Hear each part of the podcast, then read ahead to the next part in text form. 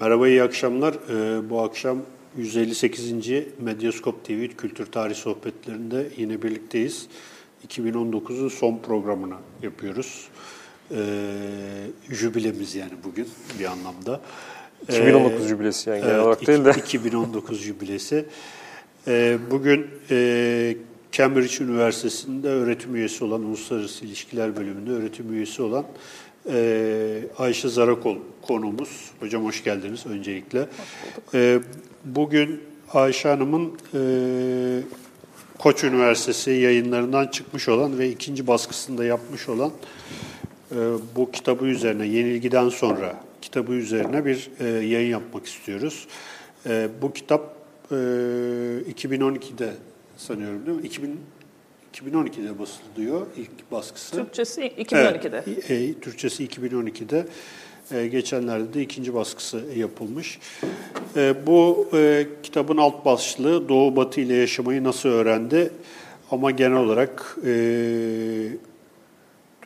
Türk, Osman, e, Türk, Japon ve Rus e, e, modernleşmesi üzerine bir e, okuma e, diyebiliriz ve e, kendisinin doktora tezi bildiğim kadarıyla değil mi? Yanlış hatırlamıyorum. Çıkış noktası doktora evet, tezi. Evet. E, hocam öncelikle tekrar hoş geldiniz diyelim.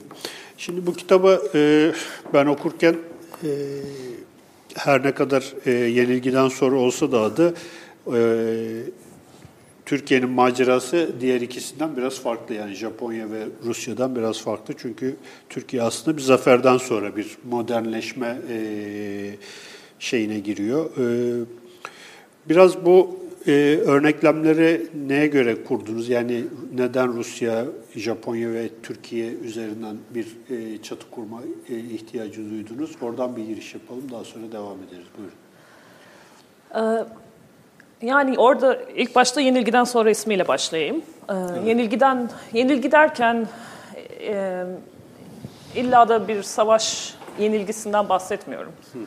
Yani her ne kadar karşılaştırma Birinci Dünya Savaşı'ndan sonra Türkiye, İkinci Dünya Savaşı'ndan sonra e, Japonya, e, Soğuk Savaş'tan sonra Rusya olsa da aslında kitabın bahsettiği yenilgi kavramı daha büyük bir yenilgi. Yani evet. orada e, Batı'ya kafa tutmaya e, çalışmış e, diyebileceğimiz ya da Batı ile yarışmaya çalışmış bazı Doğu, Doğulu ya da e, Avrasyalı diyelim hı hı.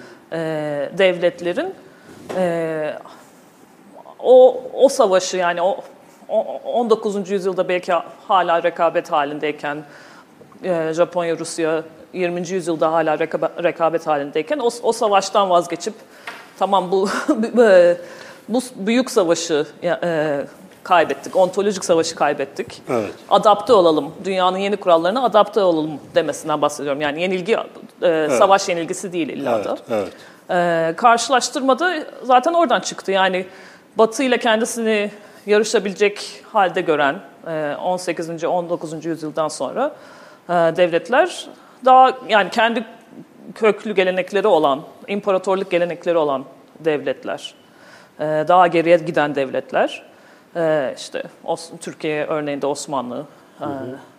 Japonya, Rusya. O yüzden o karşılaştırmayı öyle e, kurdum. Bir de şeyle ilgileniyordum. Resmen kolonileştirilmemiş ülkelerle. O, o. Bir de öyle bir kısıtlama vardı. Yani çünkü aslında yani Avrasya'da başka devletler de var. Ee, Hindistan, Çin ama on, onları, on, onların 19. yüzyıl serüveni biraz daha farklı. Ee, Türkiye ile ya da e, Japonya ya da Rusya ile karşılaştırınca onları ayırdım. Ama benzeyen tarafları da var.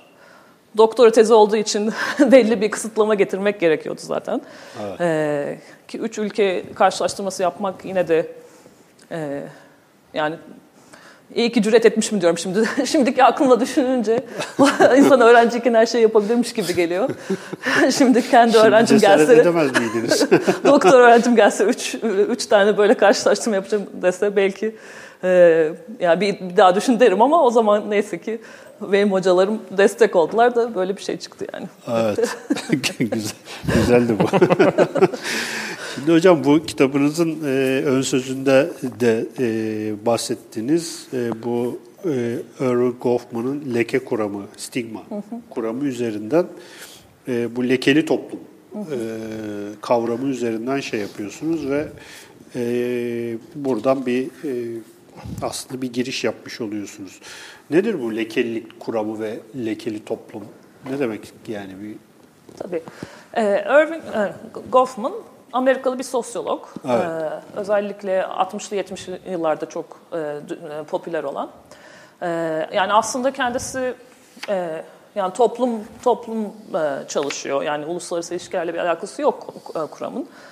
Ee, ya da yoktu şimdi şimdi uygulamaları var. Ee, o diyor ki yani her toplumun e, kendine göre normal gördüğü e, şeyler vardır. Yani bir, bir birey tanımı vardır. Bu toplumun üyesi şöyle olacak, olmalı. E, erkeği şöyle olmalı, kadını şöyle olmalı. Bu beklentilere bir şekilde uymuyorsanız o toplumda lekeli olarak görünürsünüz. Yani bu yani bizim normal dediğimiz şey aslında toplum tarafından belirlenen bir bir e, tanımlama. evet. Ee, sonra tabii o çok doğal gelmeye başlıyor. Onun başka türlü olabileceğini hayal bile edemiyoruz. Ama işte her toplumun yarattığı beklentiler var. Uymayanlar da lekeli. Ben de şey diye düşündüm yani bu aslında leke kuramı tez aşamasında yoktu. Tez aşamasında daha e, ülkelere odaklanmıştım.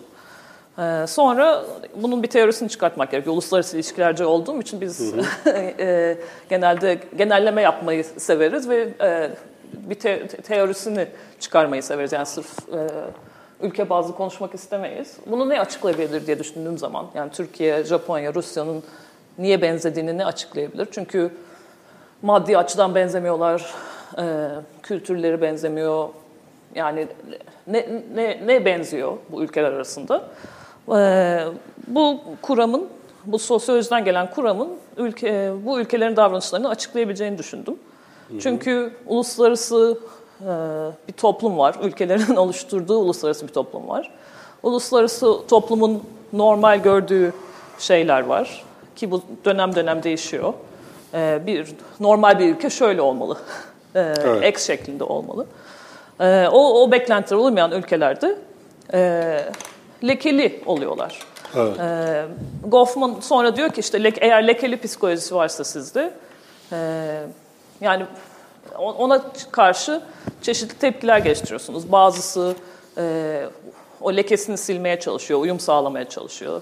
E, diğeri tamamen toplumu reddediyor, gid- gidiyor başka şeyler yapmaya çalışıyor. E, aynı şekilde ülkelerde bence bazısı uyum sağlamaya çalışıyor, bazısı reddediyor. Bunu zaten görebiliyoruz Türkiye tarihinde, Rusya tarihinde, Japonya tarihinde.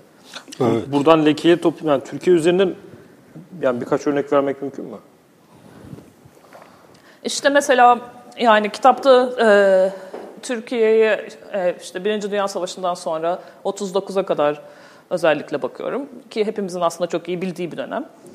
E, onu bu lekelilik psikolojisinden açıklamak gerekirse o dönemdeki gelişmeleri. O zaman e, çok Avrupa merkezli bir, bir uluslararası sistem var. Avrupalı olmayan e, ülkelere neredeyse e, egemenlik hakkı tanınmıyor. Avrupalı olmayan, e, beyaz olmayan, Hristiyan olmayan ülkelere e, neredeyse egemenlik hakkı tanınmıyor. Özellikle 19. yüzyılın sonunda böyle ama 20. yüzyılda onun etkileri hala sürüyor. İşte bu manda rejimleri şey, o, e, Orada işte Türkiye'nin e, geçirdiği psikoloji ki lekelilik psikolojisi bence 19. yüzyıla gidiyor. Yani illa 20. yüzyılda başladı demiyorum. Osmanlı'nın da baş- belli tepkileri var. E, orada orada uyum sağlamak. Yani ne kadar normale benzeyebilirsem o kadar kabul görürüm, saygı görürüm. Yani lekemi ne kadar e, ah, ah, indirebilirsem, ne kadar saklayabilirsem. İşte mesela e, Türklerin aslında beyaz olduğu e, kuramı. Yani kitapta bundan çok bahsetmiyorum ama ona o kadar yük- ilgilenilmesinin sebebi e, yani biz sarı ırk değiliz o tartışmaların yapılması. Çünkü o, o sırada uluslararası toplumda e, beyaz olmak normal ya da kabul gören e, değer olduğu için. Yani öyle e, işte e, din devlet ilişkilerinin batı eksenine uydurulması. Yani aslında mesela Cumhuriyet inkılabı, olarak düşünürsek, ne düşünürsek e, yani tabii ki tek sebebi o değil ama uluslararası anlamda düşündüğün zaman böyle bir sosyolojik bir açıklaması da var yani evet. Türkiye'nin uyum sağlama. Sosyolojik bir kavram böyle uluslararası bir e, ilişkileri tahlil eden bir e, manuel olarak kullanmak çok ilginç bir yaklaşım. Yani hani e, yani bir disiplinler arası bir durumda hani bir evet. yandan söz konusu herhalde. U, uluslararası ilişkilerde e, teoriler yani ya sosyolojiden ya ekonomiden geliyor. Evet. E, e, ekonomiden daha böyle maddi çıkar ya da işte herkes kendi maddi çıkarını düşünür gibi ya da işte uluslararası sistem aslında kapitalist e, pazara benzer. İşte her devlet aslında bir firma gibidir falan öyle teoriler var. Evet. E, Amerika'da bunlar çok yaygın. E, ben onları çok tatmin edici bulmuyorum çünkü e, tarih yok içlerinde işte şey yok, kültür yok. Evet. O yüzden de sosyolojiye kendimi daha yakın hissediyorum. Evet. E, son zamanlarda ama sos, so, e, sosyal teorilerin e, kabul görünürlüğü arttı uluslararası ilişkilerde. Burada e, iki ilginç şey var. Bir tanesi sizin kitabınızın Rusya'da bir ilgi alaka görmesi. Yani e, Ruslar e, kitabınıza bir şey yapmışlar yani iltifatta bulunmuşlar. Bir öyle bir şey var. İkincisi bu e, Orhan Pamuk'un bir hikayesinden bahsetmişsiniz kitapta. Yani e, bir röportajında işte e, Çin'e gidiyor, işte ne bileyim Endonezya'ya gidiyor falan. Oradakiler e, bile işte hayır biz doğulu değiliz aslında biz batılıyız falan diyorlar. Yani bu e, sizin e, şimdi biraz artık yavaş yavaş Osmanlı, Japon ve Rusya pratiğine de hani e, girebiliriz ama e, hala bu sorunlar e, bütün dünyada e, varlığını sürdüren sorunlar bu doğulluk, batılılık vesaire meselesi herhalde değil mi? O psikoloji çok fazla açılmış falan değil yani. Yani Çin'deki adam bile hala kendini doğulu olarak görmüyorsa yeter. Yani ben aslında batılıyım falan diyebiliyorsa. Biraz çözülmeye başladı belki. Ee, evet. Şimdi bir geçiş döneminde olduğumuz için ve Batı'nın kendisi de büyük bir kriz içinde olduğu için e, belki bir çözülme var. Belki bizim e, e, hayatımız iç, içinde bu eksenlerin biraz kaydığını göreceğiz. Yani hı hı. Batı'dan tekrar doğuya. E, ama yani tabii ki e, hala uluslararası sistem Batı merkezli. E, Batılılar ne kadar kriz içinde olsalar da Doğullar hala 19. E, yüzyılın o travmalarından kendilerini kurtarmış değiller. Yine ne yaparlarsa hala batıya bakıyorlar. Yani o e, ya da şey örneğinde olduğu gibi işte Japon-Rus savaşı örneğinde olduğu gibi batıya karşı bir şey yaptıkları zaman kendilerini gerçekten zafer e, e, evet. kazanmış hissediyorlar. Onlar hala geçerli e, bence. Yani on, 19. yüzyılda oluşmuş 200 yıllık bir şeyden bahsediyoruz. Her ne kadar Osmanlı tarihinde biz böyle gerileme dönemi çok geriye gider falan diye e, konuşsak da aslında o da 19. yüzyılın tarih okumasının geriye yansıması. 200 yıllık bir sürede işte uluslararası sistem hep e, batı merkezli. E, hiyerarşinin tepesinde batı bir de var. tabii şey de var. Paradigma da yani e, uluslararası ilişkiler düzeni de e, sonuçta işte Westfalia ile kurulmuş. Yani o şeyin evet. e, o paradigmanın oluşturduğu bir şey. Bunun haricinde bir şey söylemek e, ve bunun haricinde dışarıdan konuşmak bile başka bir şeyi gerektiriyor herhalde. Başka bir söylemi gerektiriyor. Ee, işte o yani Westfalia 17. yüzyılda oluştu uluslararası sistem diye hep öğreniriz, e, konuşuruz. Şimdi ben onu onu biraz e, zorlayan bir kitap, kitap yazıyorum şu anda. E, yani o, ulus, evet bat, batıdaki yani uluslararası sistemin temeli Avrupa'nın 17. yüzyıl ilişkilerinde ama yani 18. yüzyıl farklı geçseydi o şimdi Westfalia'yı konuşmazdık. Yani Türkiye'de yani Osmanlı ile İran arasında da işte Kasrışin Anlaşması var. Niye Westfalia'dan bahsediyoruz? Ondan bahsetmiyoruz. Çünkü 19. yüzyılda işte endüstriyel devrim. Yani onlar olmasaydı o tarihteki bazı çok önemli gözüken olaylar şimdi daha az önemli gözükecekti. Unutulmuş olayları daha çok bilecektik falan. Evet. Ama yani bir 19. yüzyıldan beri bir şey var yani. dediğiniz Zaten şey doğru. bahsediyorsunuz. E, 18. yüzyıla kadar aslında çok böyle bir büyük bir uçurum yok. Esas e, şey makasın açılması 19. yüzyıla birlikte. Sanayi sonrası. Şimdi çoğu yani onu, onu bir tek ben söylemiyorum tabii ben zaten tarihçilerden e, e, öğreniyorum e, yazdığım şeyleri. Yani mesela Çin üzerine yazılmış kitaplar var aynı şekilde yani o e, asıl e, farkın 19. 18. yüzyılın sonunda 19. yüzyılın e, da çıktığını ekonomik açıdan e, endüstrileşme yani çoğu yerde aslında endüstri yani mesela Osmanlı bile e, endüstriyelleşme açısından çok çok geride değil. İlk, ilk başta bir hareket var sonra geriye gidiyor. Yani böyle biz sanıyoruz ki böyle yüzyıllarca geriden geliyor. Aslında yani şimdiki gibi. Ülkeler arasında böyle yüzyıllar farkı yok. Herkes zamanının ülkesi. Belki bir 10 yıllık, 20 yıllık fark var. Ama sonra işte o bir şeyler geriye gidince sanki her zaman öyleymiş gibi gelmeye başlıyor insanlara. Evet. Şimdi sizin kitabınızda e, Osmanlı modernleşmesi ile Rus modernleşmesi arasında böyle bazı paralellikler e, şey yapıyorsunuz, kuruyorsunuz. İşte bizdeki ıslahat fermanı vesaire e, şeydeki de e, Rusya'daki de işte Alexander'ın yapmış olduğu işte o büyük e, özgürleştirme yani serflerin e, serfliğin kaldırılması vesaire üzerinden. Fakat şurada çok ilginç bir şey söylüyorsunuz. Diyorsunuz ki Batı Avrupa'da devrimsel devrimler geleneksel yapıları kırıp yerine yenilerini ikame ederken doğuda tam tersine devlet daha da güçleniyordu. Evet. Yani devrim yapıyorsunuz ve devlet güçleniyor. yani yani bu e, çok ilginç bir çelişki değil mi? Ee, evet. Yani onu aslında nasıl açıklayabiliriz bilmiyorum. Belki aslında güçlü devlet e, geleneği e, daha geriye gittiği için. bir Yani mesela şekilde. bugün Çin'i falan Evet. düşündüğümüz zaman da aynı şey. Yani. Aynı şey. Yani mesela Osmanlı'nın altın çağı değerlendirilen işte e, kanuni falan o, o zaman aslında yani mesela o da çok güçlü bir dön- devlet zaman dönem yani dönemi için. E, 16. yüzyıl. Av- Avrupa'ya baktığınız zaman öyle bir devlet yok yani. Onlar çok daha bölünmüş, güçler Evet. dağılmış falan.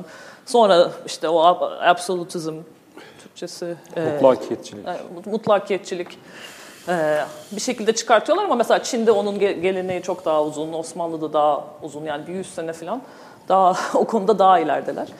O yüzden belki bir de o zamanlar iyi zaman hatırlandığı için Evet. e, bir şey ters gittiği zaman refleks her zaman e, o işte güçlü devlet şeyine dönmek oluyor belki.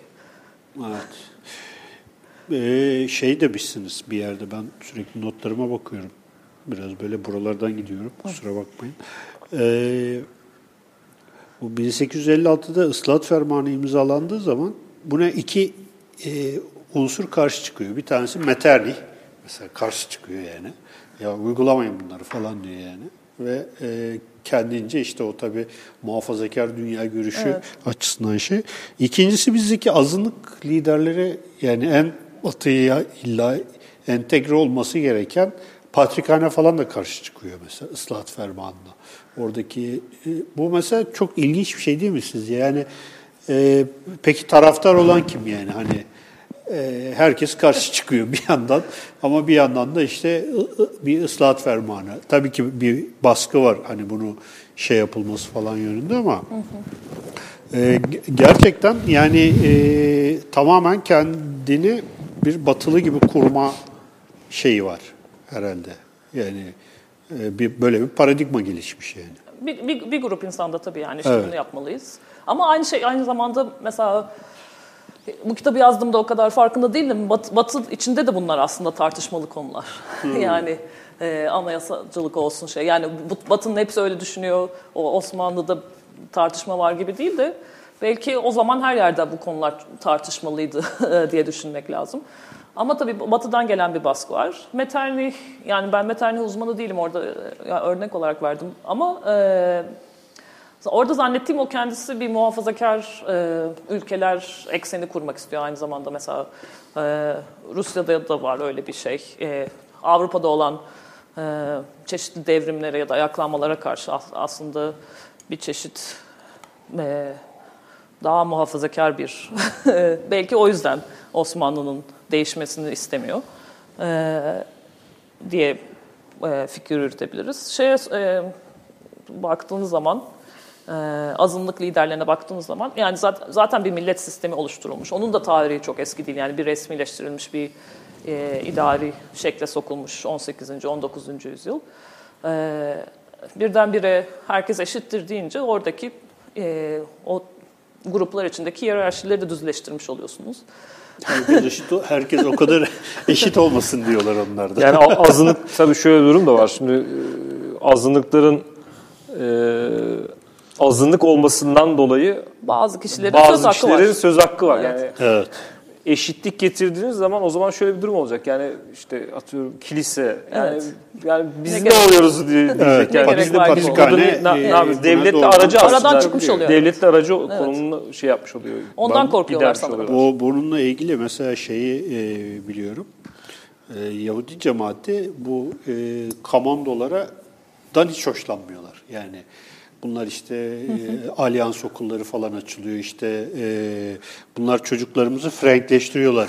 İşte e, bunlar gavurlaştırıyorlar. Yani şey Fransızca öğretiyorlar. İşte falan filan diye şeyin önünü kesiyorlar. E, Sultanın kayığının önünü kesiyorlar hahamlar e, Abdülaziz'in kayığının önünü kesiyorlar ve e, dertlerini anlatıyorlar yani bir şekliyle falan. Sonra bu komandolar falan bunlara çok kızıyor yani e, artık bunlarla baş edemeyeceklerini falan anlayıp komple ülkeyi terk ediyorlar. Yani 1870'lerin sanıyorum başında ülkeyi tamamen e, terk ediyorlar. Yani Paris'e yerleşiyorlar falan. Ve o e, Yahudi cemaatinin o tutucu şeyi yüzünden yani biraz tabii e, başka şeyler de olabilir ama yani bu mesela Bulgar Kilisesi ile e, Patrikhane arasındaki meseleler var yani İstanbul'daki Bulgar cemaatiyle. Bunlar bayağı kanlı bıçaklılar yani. E şey, ya bir de şey diye düşünmek lazım. Hani biz mesela Osmanlı'yı böyle Türk İmparatorluğu falan gibi düşünüyoruz. Yani sonra mesela azınlıklar, Lozan'dan beri azınlıklar.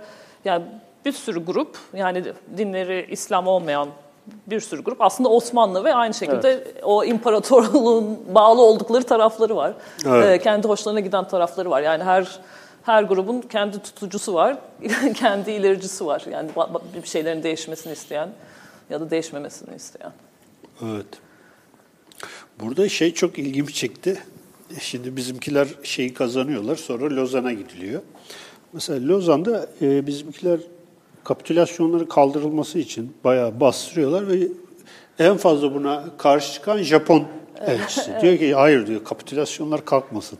Mesela bu çok ilginç bir şey değil mi? Yani bir, yani sonuçta mazlum bir halk, iyi kötü bir doğulu bir halk işte bir şey yapmış, bir zafer kazanmış ve biraz özgürleşmek, bağımsızlaşmak, kendi ayaklarının üstüne durmak istiyor. Ama Japonlar diyor ki hayır ya gerek yok işte kapitülasyon iyidir falan. Bu mesela o buradan da biraz Japonya'ya da hani belki bir hani e, geçiş yapabiliriz. E, nasıl bir e, yaklaşım yani sizce? İşte o yani oradan tekrar teoriye dönebiliriz bu lekelilik psikolojisine. Çünkü Evet. o zaten gö- gözlemlenmiş bir şey. Mesela e, e, İngiltere'de şimdi Brexit oylaması oldu. Evet. E, şey e, çıkmak isteyen yani sırf e, beyaz İngilizler bunu istedi diyebiliriz. Çünkü bir yabancı düşmanlığı var Brexit etrafında. Ama aynı zamanda mesela e, 50'lerde 60'larda gelmiş e, göçmenlerin büyük bir kısmı ya da e, eski kolonilerden Hindistan'dan falan gelmiş göçmenlerin büyük bir kısmı da Brexit için oy vermişler. Evet, oy vermişler. Evet, Evet, oy oy vermişler. Çünkü yeni göçmen gelmesini istemiyorlar. yani bu hani bir toplumda biraz kendiniz dışlanmışsanız ya da aşağı görülüyorsanız sonra bir şekilde başarıp biraz kabul görmeye başlamışsanız başkası gelsin istemiyorsunuz. Çünkü o kalabalıklaştıkça sizin yeriniz de te- tehlikeye düşüyor. Ona e, gatekeeper ya da ne diyelim e, bodyguard yani hani olur ya böyle gece kulüplerinde böyle e, sendromu deniyor. Evet. E, Japonya'da da o, o sırada öyle bir psikoloji var. Onlar işte bu Meiji devriminden sonra kendilerini çok batılı olmuş olarak görüyorlar. Ee, ve kendilerini diğer doğulu ülkelerden ayrıl, ayrı, ayrıştırmak istiyor, istiyorlar. O yüzden iyice mesafe alıyor. O şeyin böyle bir tabiri vardı Malcolm X'in.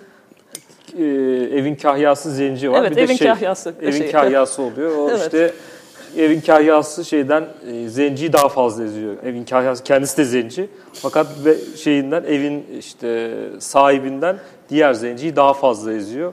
işte o şeyde de e, Amerika'daki zenci hareketinde falan da bunu Evet. sürekli söylüyordu.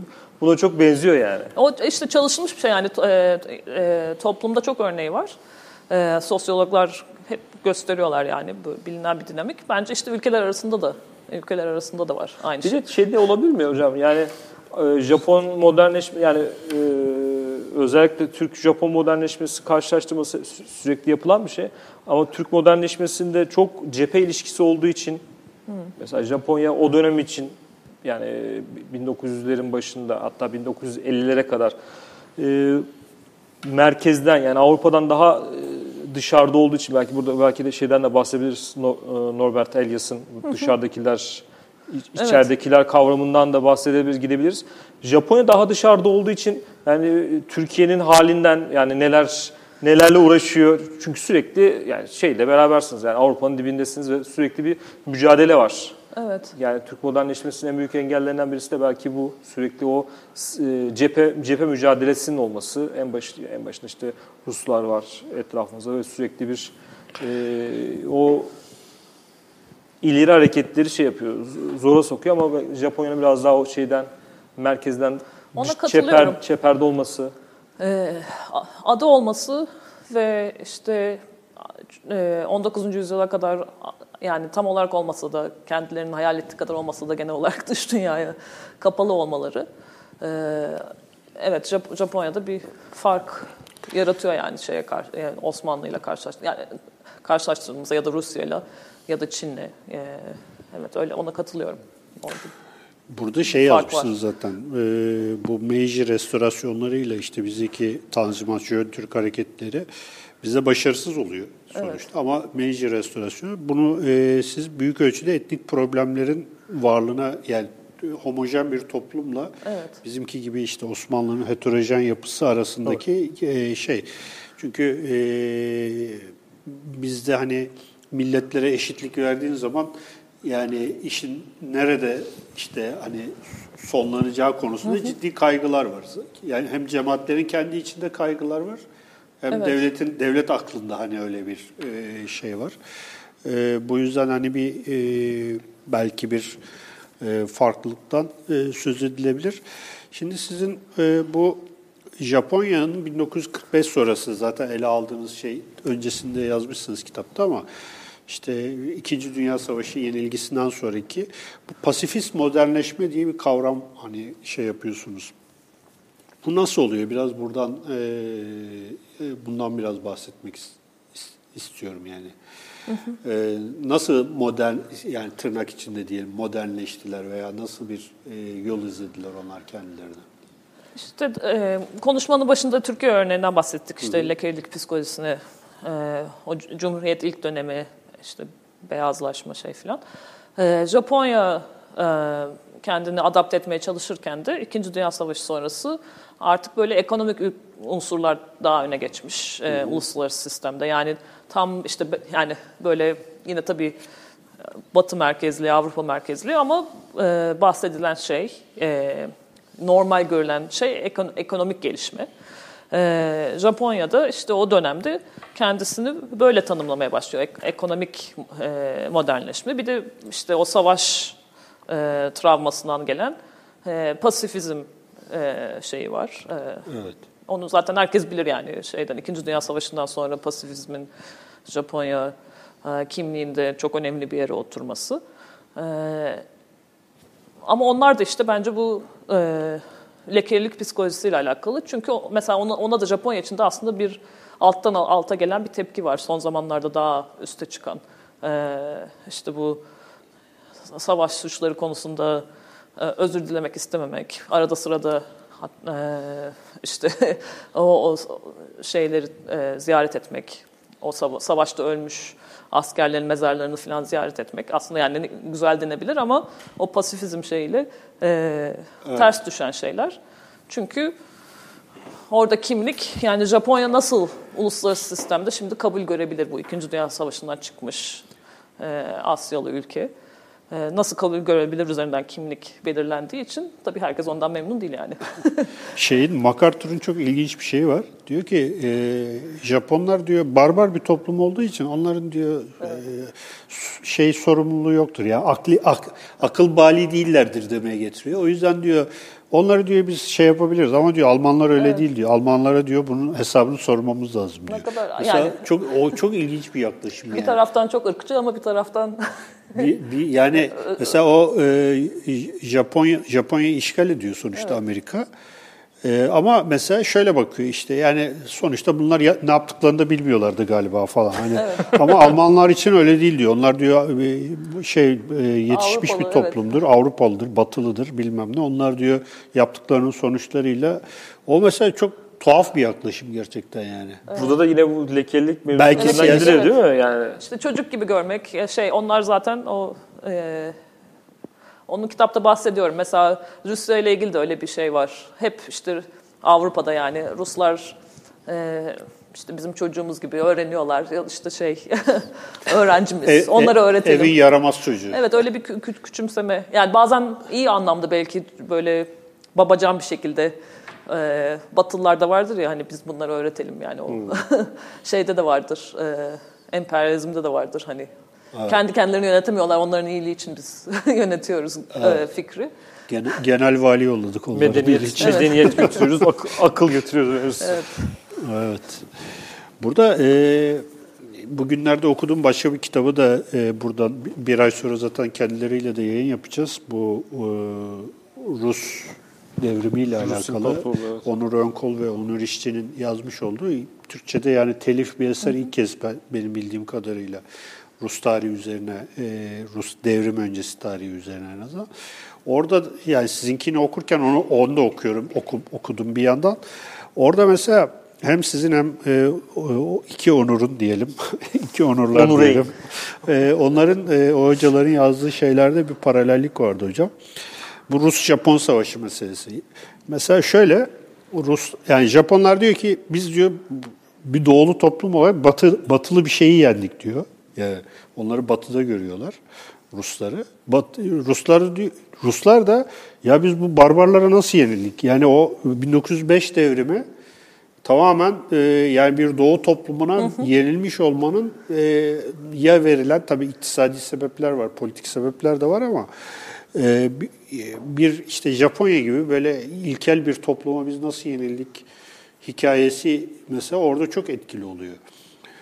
Ki bu arada e, hani Kendileri Japon yani. şey hani bizde bir laf var ya dinime söven Müslüman olsa yani Ru- Rusya'da otokrasinin kralı var yani hani hiç öyle demokrasiyle bilmem yani çarın aslı aslı kestik kestik hani e, son derece kendileri batılı gibi görüyorlar ama yani batının hiçbir müessesesiyle bir alakaları yok yani. Tabii bir de Bir şu da var. Bu çok tuhaf bir e, yani le, lekellik Bir de şu, şu da var. abi, lekellik işi şu çok var abi. karışmış orada. Yani e, Osman şey Japon Rus savaşının galibine Japonları da Osmanlılar da seviliyor.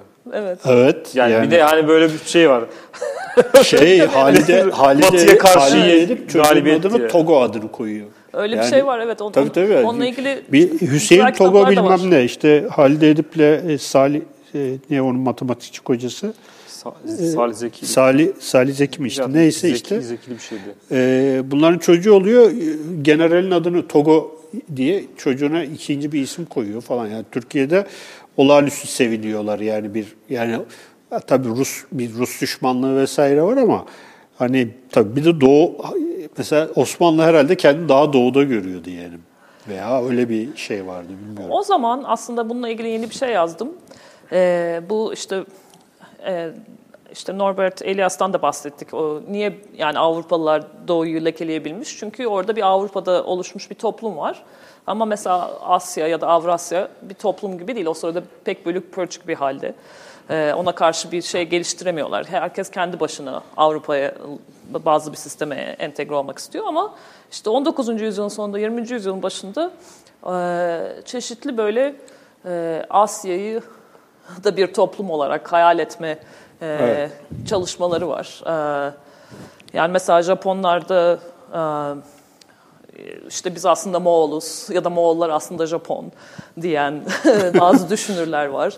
Ee, işte Çin'de var, Rusya'da Avrasyacılar var. O Avrasyacıların bazıları mesela buraya geliyorlar.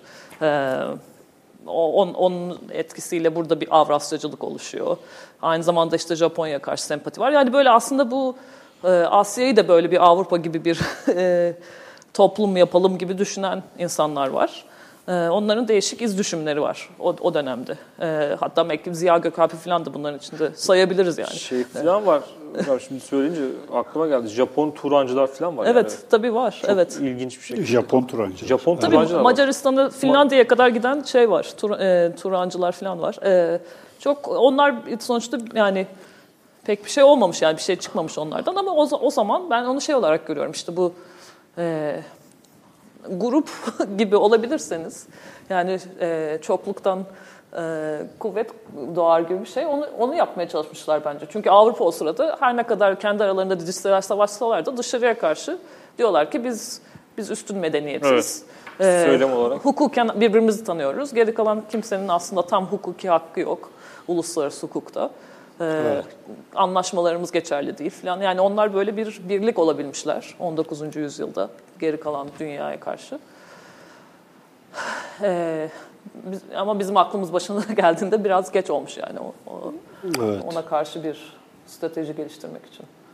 Evet. Ee, Rusya'da bu işler nasıl oluyor 91'den sonra yani Soğuk Savaş'tan sonra? Orada bir de bir şeffaflık ve evet. E, açılma politikası vesaire şey yapıyor. Biraz oradan da bahsedelim isterseniz. Orada da işte aynı tartışmalar var aslında yani adapte mi olalım e, yoksa ne yapalım? E, ama o zaman işte dünya çok değişmiş. Yani orada mesela kitapta ondan bahsediyorum. Yani Rusya'da evet. hala lekelik psikolojisi var. E, ki mesela Putin yani ben Putin'e geldiğinde bırakıyorum kitabı ama onu devam ettirirsek Putin onu çok iyi kullanıyor iç, iç siyasette. Evet. Ee, her zaman işte böyle batıya karşı, iç siyasette ve dış siyasette diyelim batıya karşı böyle e, dimdik duran lider falan şeklinde Hı-hı. kendisini e, gösteriyor ve o sayede popül, popülaritesini koruyor. Yani sırf o sayede değil de o da etkenlerden biri. E, ama kitapta bahsettiğim şey yani uluslararası konjektür değişmiş. Her ne kadar batı merkezlik devam etse de daha yani böyle daha açık bir uluslararası sistem e, içinde hareket etmek daha kolay. Aynı zamanda Rusya'ya tanınan bazı e, haklar var e, ya da haklar ya da ne diyeyim imtiyazlar var. İşte G8, Birleşmiş Milletler'deki. Aynen. O yüzden çok böyle adapte olması gerekmiyor zaten.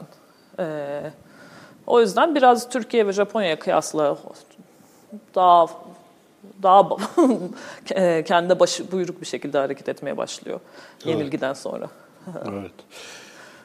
Kitabın sonuç bölümünde e, çok bence güzel bir şeyiniz var. Bu Dostoyevski meselesi.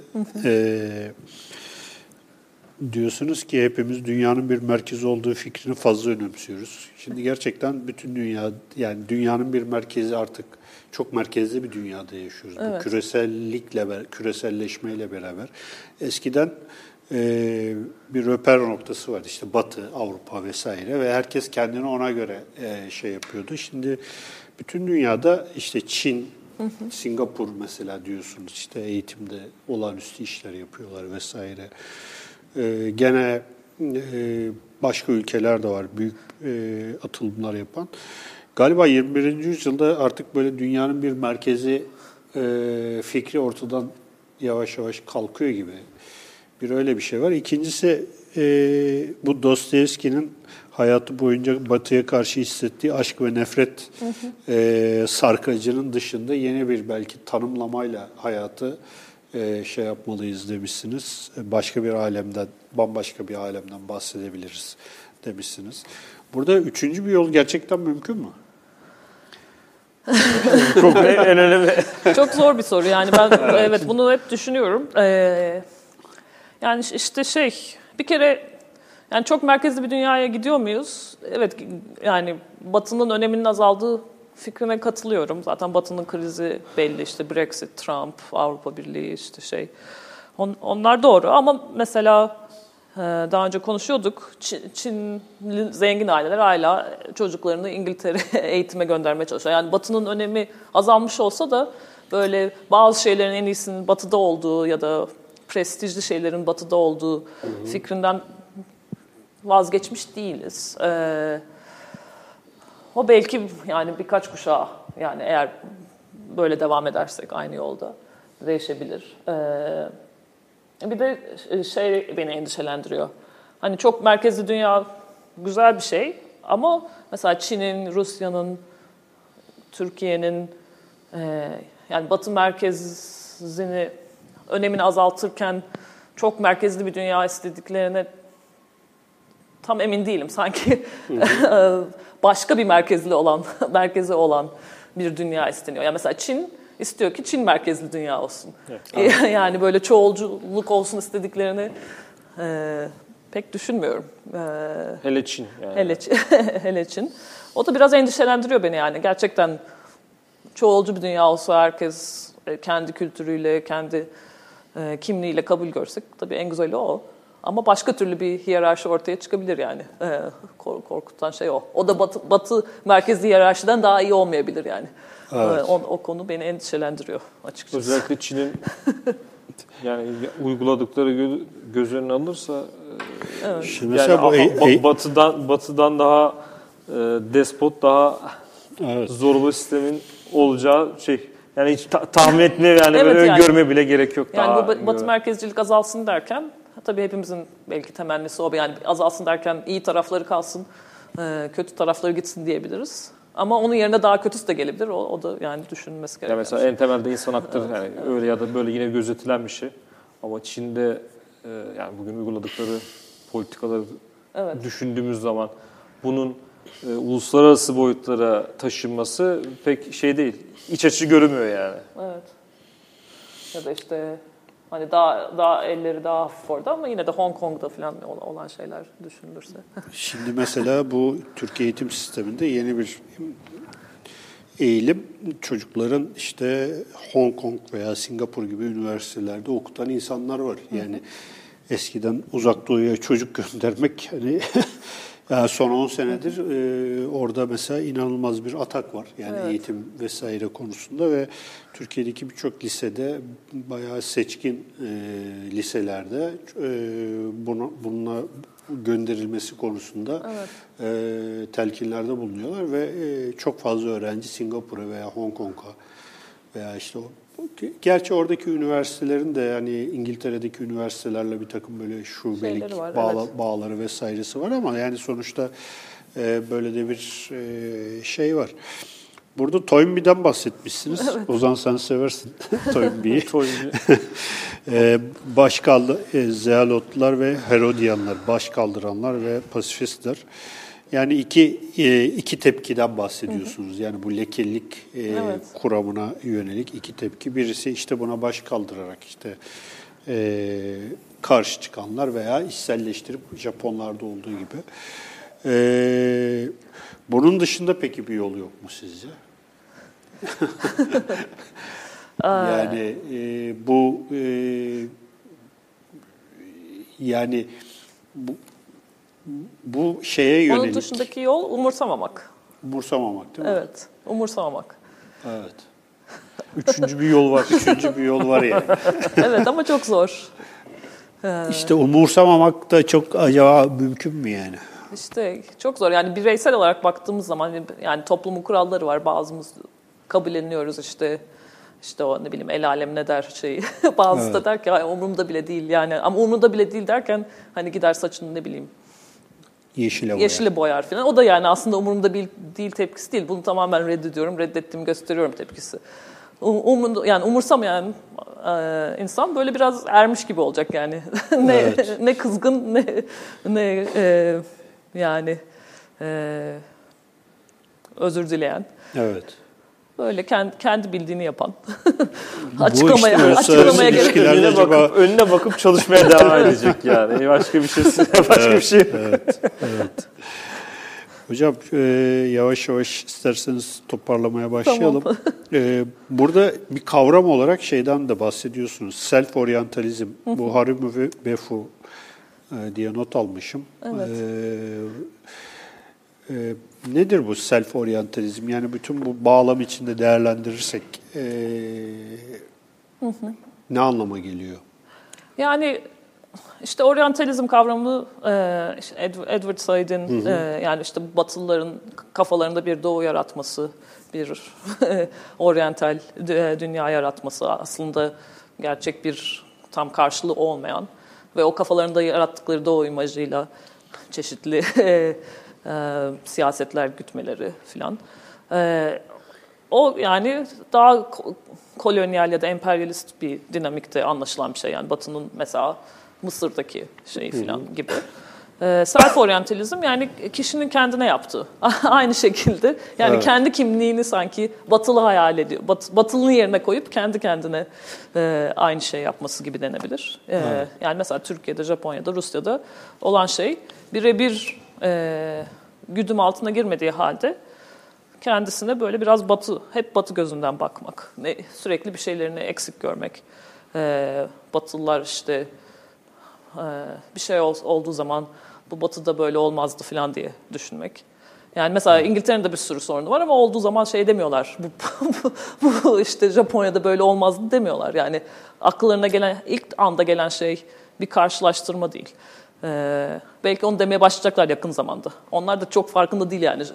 Batılılar da Batı merkezli dünyada oldukları için o demin söylediğiniz Çin'de, Singapur'da falan ne oluyor çok farkında değil. Özellikle Amerikalılar e, bir sürü şey ters gitmesine rağmen sanıyorlar ki işte her şey Amerika'da harika, Amerika'da kötüyse başka yerde de kötüdür. Öyle düşünüyor. Ee, evet. Biraz dağıttım ama işte e, e, oto-oryantalizme ya da self-oryantalizme gelirsek yani mesela en basiti tarih e, yazılımı. Yani 19. yüzyıl Avrupalıların Osmanlı tarihi anlayışını çok içselleştirmişiz. Hı hı. Çok yakın zamana kadar. Osmanlı'yı hep o gözlükten oku, okumuşuz çok uzun süre. Şimdi yani son e, 20-30 senedir biraz o gözlüğü çıkartınca aslında mesela Osmanlı'nın ne kadar çok aslında çalışılacak, inceleyecek şeyleri var. Özellikle e, ilk dönemler, e, ya da mesela Osmanlı'da diyelim ki toprak dağılımı ya da çeşitli şeyler hep batıyla karşılaştırıyor, feodal sistem. Yani niye o mesela şeyle karşılaştırmasın Rusya'yla ya da Çin'le falan. O karşılaştırmaları İran'la, İran'la niye İran. hep bat, batıyla yapıyoruz? Ama her ülkede böyle. Ben çok aradım böyle bir Asya'da karşılaştırmalı şey var mı? İşte e, toprak rejimi. To, toprak düzeni yani toprak dağılımı falan nasıl olmuş? Öyle bir kitap yok yani hiç kimse yazmamış.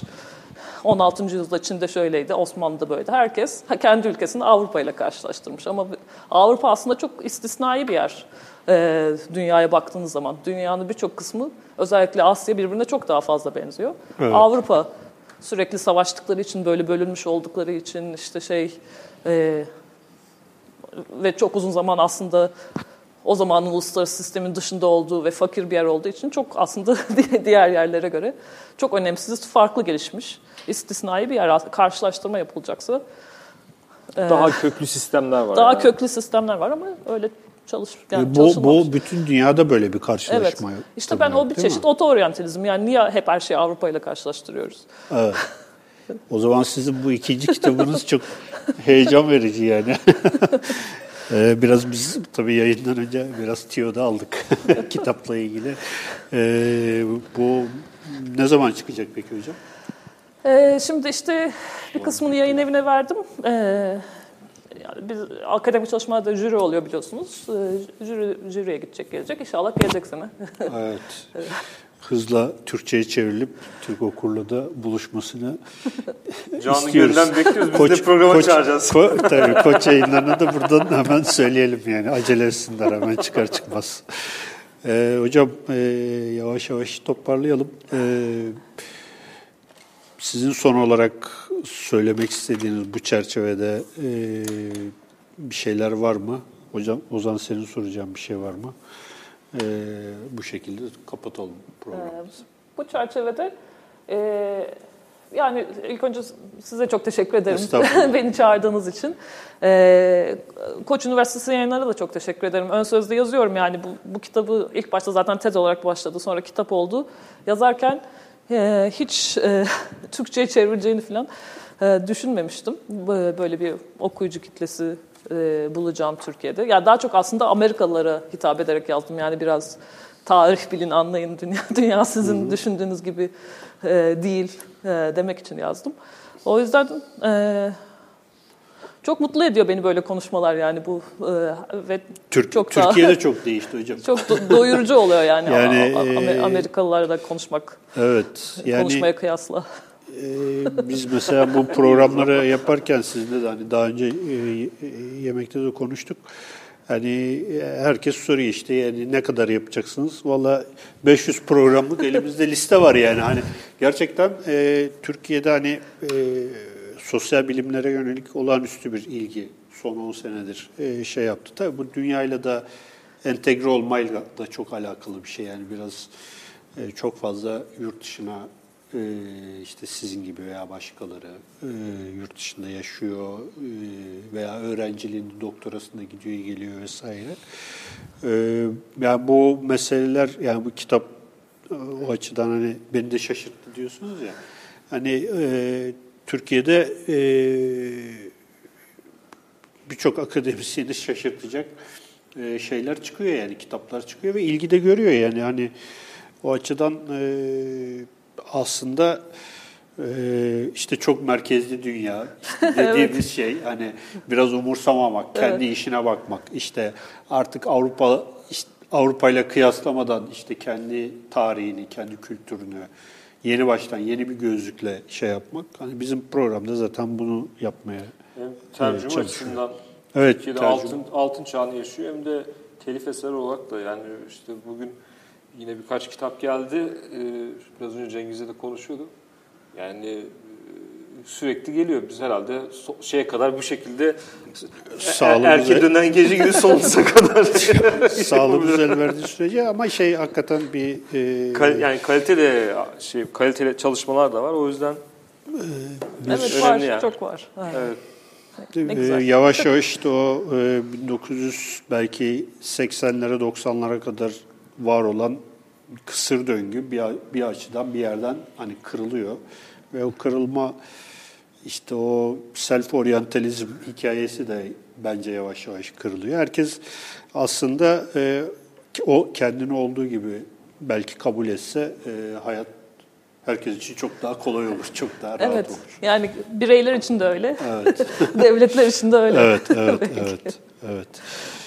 Yavaş yavaş kapatıyorum. Çok- Ee, hocam geldiğiniz için çok teşekkür ederim. teşekkür Ee, ederim. 2019'un e, bu keyifli yayınıyla 2019'u kapatıyoruz 158. yayınımızla. Bize bugüne kadar bu yayınlarda destek olan e, Kronik kitabı da ayrıca e, çok teşekkür ediyoruz. E, 2020'nin ilk yayınında e, Ve- Vedat Ozan geldi. Vedat Ozan'la evet e, yemek konuşacağız. Lezzetler kitabı üzerine konuşacağız. Herkese iyi yıllar di- diliyoruz. İyi akşamlar. İyi seneler olsun. İyi seneler. İyi seneler. 2020.